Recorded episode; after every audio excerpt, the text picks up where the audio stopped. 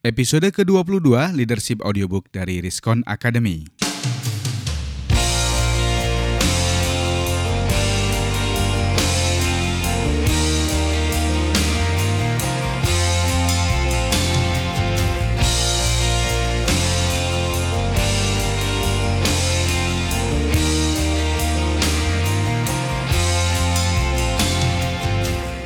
Assalamualaikum warahmatullahi wabarakatuh dan salam sejahtera dari kami di Rizkon Academy.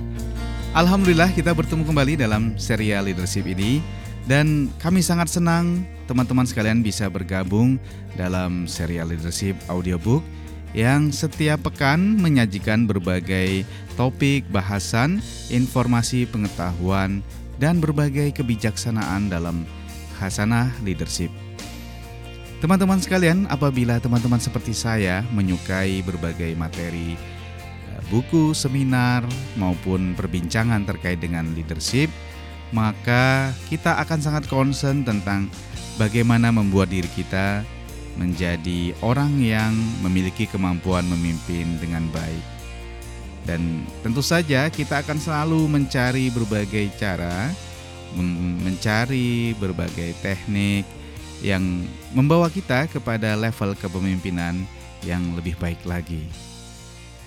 Teman sekalian, para pemimpin, ada satu hal yang juga perlu kita perhatikan dan sangat penting dalam pengembangan organisasi kita, yaitu bagaimana cara untuk menjadikan para anggota organisasi kita, staf kita, dan follower kita menjadi pemimpin yang lebih baik juga. Ya, dan pada hari ini kita akan membahas tema yang sangat menarik, yaitu bagaimana mengubah follower menjadi leader. Ya, tentu saja di serial Leadership Audiobook dari Rizkon Academy. Produced by Rizkon Academy, enhancing your personal development to the next level.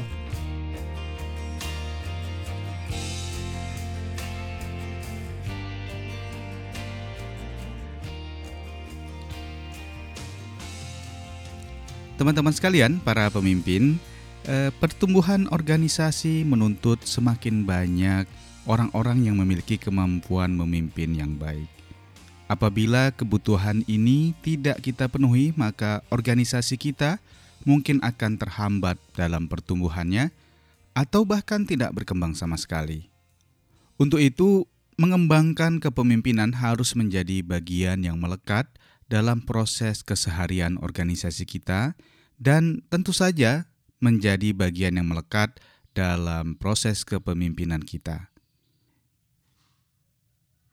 Ya, teman, kemampuan kita untuk menghasilkan pemimpin-pemimpin berikutnya menjadi sangat penting bagi organisasi.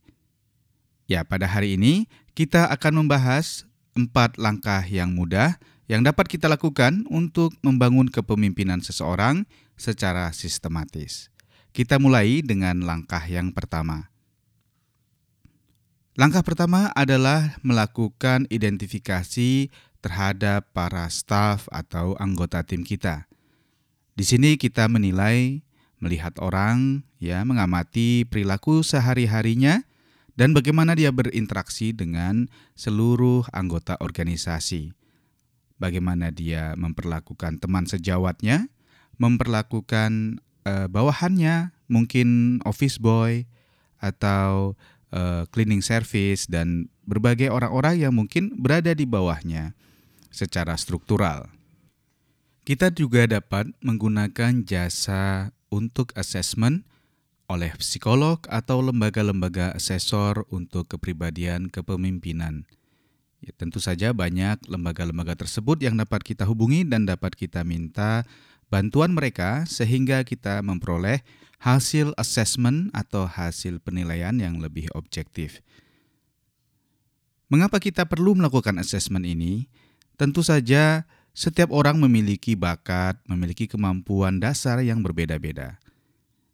Kita tidak membeda-bedakan orang, tidak membeda-bedakan kesempatan, namun kita mencari orang yang sebaik mungkin, yang paling tepat yang dapat kita kembangkan, sehingga dengan effort yang sesuai kita menghasilkan hasil yang lebih maksimal.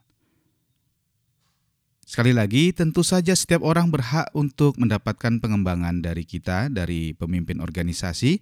Namun apabila kita mencari kandidat yang tepat dalam waktu yang e, singkat, tentu saja kita harus memilih siapa-siapa yang paling efektif, siapa-siapa yang paling mudah untuk kita kembangkan dan memang memiliki bakat untuk hal itu. Setelah kita melakukan evaluasi, setelah kita melakukan pengamatan tersebut, maka kita dapat memilih satu, dua, atau beberapa kandidat yang kemudian kita kembangkan, yang kita berikan program kepadanya, sehingga secara sistematis dia akan masuk ke dalam jalur pengembangan kepemimpinan di dalam organisasi kita atau di bawah pengawasan kita. Langkah yang kedua yang harus kita lakukan adalah memberikan inspirasi untuk kepemimpinan. Sebagaimana telah kita bahas dalam episode yang lalu, bahwa ada tiga sumber utama yang menginspirasi seseorang untuk menjadi pemimpin. Sumber yang pertama adalah bersumber dari lingkungan keluarga atau faktor-faktor genetiknya, yaitu bagaimana lingkungan eh, ayah ibunya, kemudian saudara-saudara dan lingkungan keluarga terdekatnya membentuk kepemimpinan. Dan yang kedua adalah inspirasi dari kelas-kelas training, seminar-seminar, atau bahan-bahan bacaan yang dia temui. Dan sumber inspirasi yang ketiga adalah dari pemimpin yang melekat atau bekerja sama bersamanya. Ya, dalam hal ini kita orang yang terdekat baginya dalam hal kepemimpinan harus memberikan sumber inspirasi, memberikan contoh dan teladan bagaimana memimpin. Dan tentu saja kita juga perlu mengikutkan dia dalam kelas-kelas training, memberikan sumber bahan bacaan dan berbagai sumber-sumber informasi dan contoh-contoh kepemimpinan yang dapat dia ketahui. Langkah ketiga yang dapat kita lakukan setelah itu adalah memberikan delegasi kepada kandidat pemimpin tersebut. Kita dapat memberikan berbagai tugas-tugas, berbagai permasalahan yang harus dia selesaikan agar dia mulai terbiasa dalam situasi kepemimpinan dan kemudian men-trigger kemampuan dan bakat kepemimpinannya menjadi lebih baik lagi. Kita juga telah membahas bahwa ada empat tahap untuk melakukan delegasi yang setiap tahap menjadi fondasi bagi tahap berikutnya. Ya, delegasi kita lakukan pertama adalah dengan memberikan tugas yang terkait dengan mencari informasi, mengetahui keadaan, kemudian melaporkannya kepada kita. Ya, pada tahap pertama ini kita tidak memberikan tugas untuk melakukan suatu eh, pekerjaan yang menghasilkan sesuatu. Namun, kita hanya memberikan suatu tugas untuk mengetahui suatu kondisi atau keadaan, kemudian dia kita minta untuk melaporkannya kepada kita. Ya, tahap pertama ini tentu saja kita berharap tidak terlalu banyak resiko yang mungkin terjadi karena kesalahan. Namun, dengan langkah pertama ini, maka staf kita tersebut akan mulai memahami masalah, mulai akan te mulai akan bersentuhan dengan masalah yang mungkin akan menjadi bidang tugasnya di masa yang akan datang. Secara tidak sadar, dia telah kita berikan suatu pelajaran tentang real situation, ya. Dia akan belajar tentang kondisi yang sebenarnya dari hal-hal yang mungkin dia akan pimpin di masa-masa mendatang. Langkah kedua dalam delegasi yaitu kita memberikan suatu tugas yang secara bersama kita susun rencana kerjanya, kemudian secara tahap demi tahap kita kemudian secara tahap demi tahap kita minta dia untuk mengerjakannya. Dan secara periodik pula kita lakukan evaluasi dan dilakukan pembenaran apabila dalam melaksanakan tugas tersebut masih terdapat berbagai kesalahan. Ya, setelah langkah kedua ini menghasilkan sesuai dengan yang kita harapkan, maka kita dapat melaksanakan tahap ketiga dalam mem- me- memberikan delegasi. Tahap ketiga ini adalah dengan memberikan suatu tugas yang selanjutnya dia kerjakan secara mandiri. Ya, staf tersebut melakukan tugas tersebut secara mandiri dan kita hanya melakukan pemeriksaan atau meminta dia melaporkan hasilnya pada saat akhir tugas tersebut. Jadi, kita tidak terlibat atau tidak bersama-sama mereka setiap saat dalam pelaksanaan tugas di tahap ketiga ini. Dengan demikian, kita mengharapkan akan muncul rasa tanggung jawab dan juga rasa kemandirian bahwa dia dapat melaksanakan tugas ini tanpa bantuan kita. Namun demikian, kita tetap memberikan kontrol terhadap pelaksanaan tugas tersebut di akhir dari masa tugas tersebut. Dan langkah keempat, kita memberikan suatu penugasan yang sifatnya mandiri secara penuh. Kita tidak merencanakan pekerjaannya, kita tidak mensupervisi prosesnya, dan kita tidak memeriksa hasil akhirnya. Yang kita berikan kepadanya adalah suatu kemandirian penuh dalam bidang tertentu, yang hanya apabila ada masalah dia dapat melaporkan kepada kita dan kita memberikan solusi kepadanya. Ya, itu adalah tahap memberikan delegasi kepada staf kita. Ya, dan tahap terakhir dari bagaimana kita membangun kepemimpinan seseorang adalah memberikannya kesempatan untuk memimpin. Mungkin memimpin satu unit kecil, memimpin satu bidang kerja atau satu divisi, dan demikian seterusnya tahap demi tahap sehingga suatu saat nanti dia akan dapat memimpin hal yang lebih besar lagi. Teman-teman sekalian, para pemimpin yang saya hormati, menjadikan seorang pemimpin, terlebih lagi menjadikan mereka pemimpin yang lebih baik, bukanlah suatu cara yang mudah, bukanlah suatu pekerjaan yang mudah, seindah berbagai tulisan atau slogan-slogan di dalam materi kepemimpinan. Langkah tersebut merupakan langkah yang berat dan seringkali membawa risiko dan e, hal-hal yang di luar dugaan kita. Namun sikap kita untuk terus membangkitkan kepemimpinan staf dan anggota tim kita akan memberikan dampak dan memberikan reward yang luar biasa kepada kita dan organisasi. Semakin banyak pemimpin di dalam organisasi kita akan memungkinkan pertumbuhan organisasi kita menjadi lebih baik lagi. Sebaliknya, apabila kita tidak memiliki stok kepemimpinan yang cukup, kemungkinan organisasi kita akan sulit berkembang atau bahkan sama sekali tidak akan berkembang.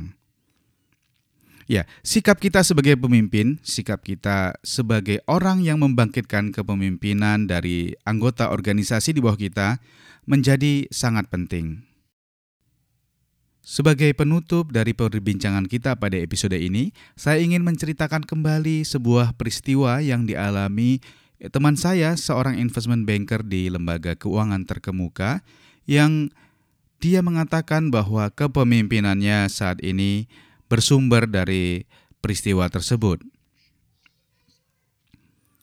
Ya, berawal dari karir dia, sebut saja Mas Riki, sebagai investment banker di sebuah perusahaan.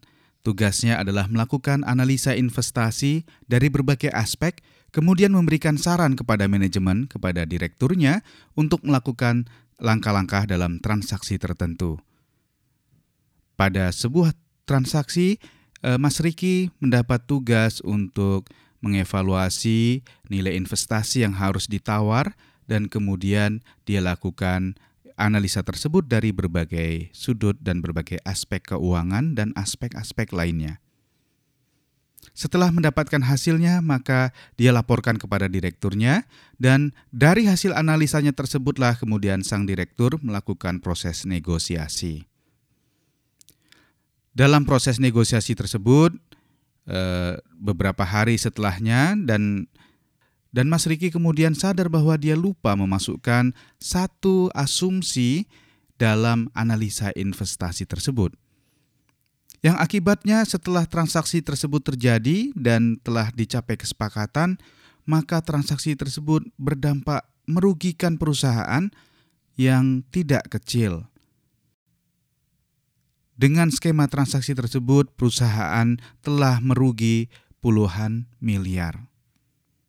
Dan tentu saja Mas Riki mengetahui bahwa itu adalah kesalahannya dan dia sangat siap dengan segala konsekuensinya. Pada saat meeting evaluasi, Mas Riki sudah siap dengan apapun alasan, dan pada rapat evaluasi berikutnya, Mas Riki telah siap dengan berbagai konsekuensi yang mungkin dia terima. Dan betul saja, pada saat evaluasi tersebut, direkturnya memang membahas secara spesifik apa yang telah terjadi dalam transaksi tersebut dan bagaimana kesalahan asumsi yang telah dilakukan oleh anggota timnya menyebabkan kerugian puluhan miliar bagi perusahaan. Namun sikap sang pemimpin tersebut yang membuat Mas Riki sangat terkesima dan diingat seumur hidupnya. Apa yang dikatakan pemimpinnya? Ya, kurang lebih seperti ini saya tirukan. Mas Riki, Anda hari ini telah membuat saya rugi sebanyak puluhan miliar. Dan saya harap ini adalah kejadian pertama dan yang terakhir. Saya harap di masa-masa yang mendatang, Mas Riki akan mampu menghasilkan miliaran, ratusan miliar, bahkan triliunan keuntungan buat saya. Dan silakan untuk melakukan evaluasi, lakukan langkah-langkah perbaikan bagaimana agar hal ini tidak terjadi lagi. Ya, teman-teman sekalian, tahukah teman-teman bahwa setelah kejadian tersebut, Mas Riki bukannya menjadi lebih depresi, bukannya menjadi lebih eh, tidak termotivasi, namun sebaliknya. Dengan kejadian tersebut, dia memiliki tekad baru bahwa dia harus memberikan yang terbaik bagi perusahaan. Kemudian, dia melakukan berbagai langkah evaluasi, melakukan berbagai langkah perbaikan diri, yang kemudian dengan langkah-langkah tersebut, berbagai transaksi yang diamanahkan kepadanya, kemudian menghasilkan e, berbagai keuntungan ya dalam nilai maupun dalam eksposur perusahaan. Dan pada tahun dua ribu sepuluh yang lalu, Mas Riki menangani sebuah transaksi dalam skala nasional yang sangat besar, maaf, bahkan dalam skala tran- internasional yang besar, yang kemudian memberikan perusahaannya keuntungan dengan nilai triliunan dalam satu transaksi. Ya teman, demikianlah bagaimana sikap seorang pemimpin menghadapi anggotanya, menghadapi followernya, menghadapi kesalahan mereka, menghadapi ketidaktahuan mereka, mungkin menghadapi tidak termotivasinya mereka, menjadi penentu akan menjadi apa orang tersebut di masa yang akan datang. Bercermin dari kejadian atau peristiwa yang dialami teman saya tersebut, tentu saja tidak setiap organisasi atau setiap pemimpin dapat menghandle atau dapat menanggung kerugian atau menanggung masalah-masalah tertentu dalam e, proses pengembangan diri seorang staf atau karyawan. Namun intinya adalah bagaimana kita bersikap akan sangat, ya, intinya adalah bagaimana kita sebagai pemimpin bersikap dalam e, pemberian tugas, dalam pendelegasian, dan dalam mengevaluasi staf kita sangat menentukan perkembangan dan kemampuan kepemimpinan mereka di masa-masa yang akan datang. Demikian pembahasan kita pada episode ke dua puluh dua ini. Semoga memberikan inspirasi kepada kita bagaimana cara kita untuk menjadikan para staf, anggota tim, dan para follower kita menjadi leader di masa yang akan datang. Apabila teman-teman merasakan Leadership Audiobook ini bermanfaat, kami sangat senang apabila Anda berkenan untuk memberikan share kepada jaringan Anda lewat Facebook, LinkedIn, Twitter, ataupun platform jejaring sosial lainnya. Dan apabila ada pertanyaan atau hal-hal yang teman-teman ingin diskusikan kepada saya, silahkan memberikan komen pada layanan iTunes atau Stitcher atau SoundCloud dan apapun layanan online yang sekarang teman-teman gunakan. Saya akan sangat senang sekali mendengarkan masukan, saran, bahkan kritik kepada layanan Leadership Audiobook ini. Sampai di sini, tetap semangat dan Assalamualaikum warahmatullahi wabarakatuh. You are listening to Leadership Audiobook from Rizkon Academy. We'll enhance your leadership to the next level.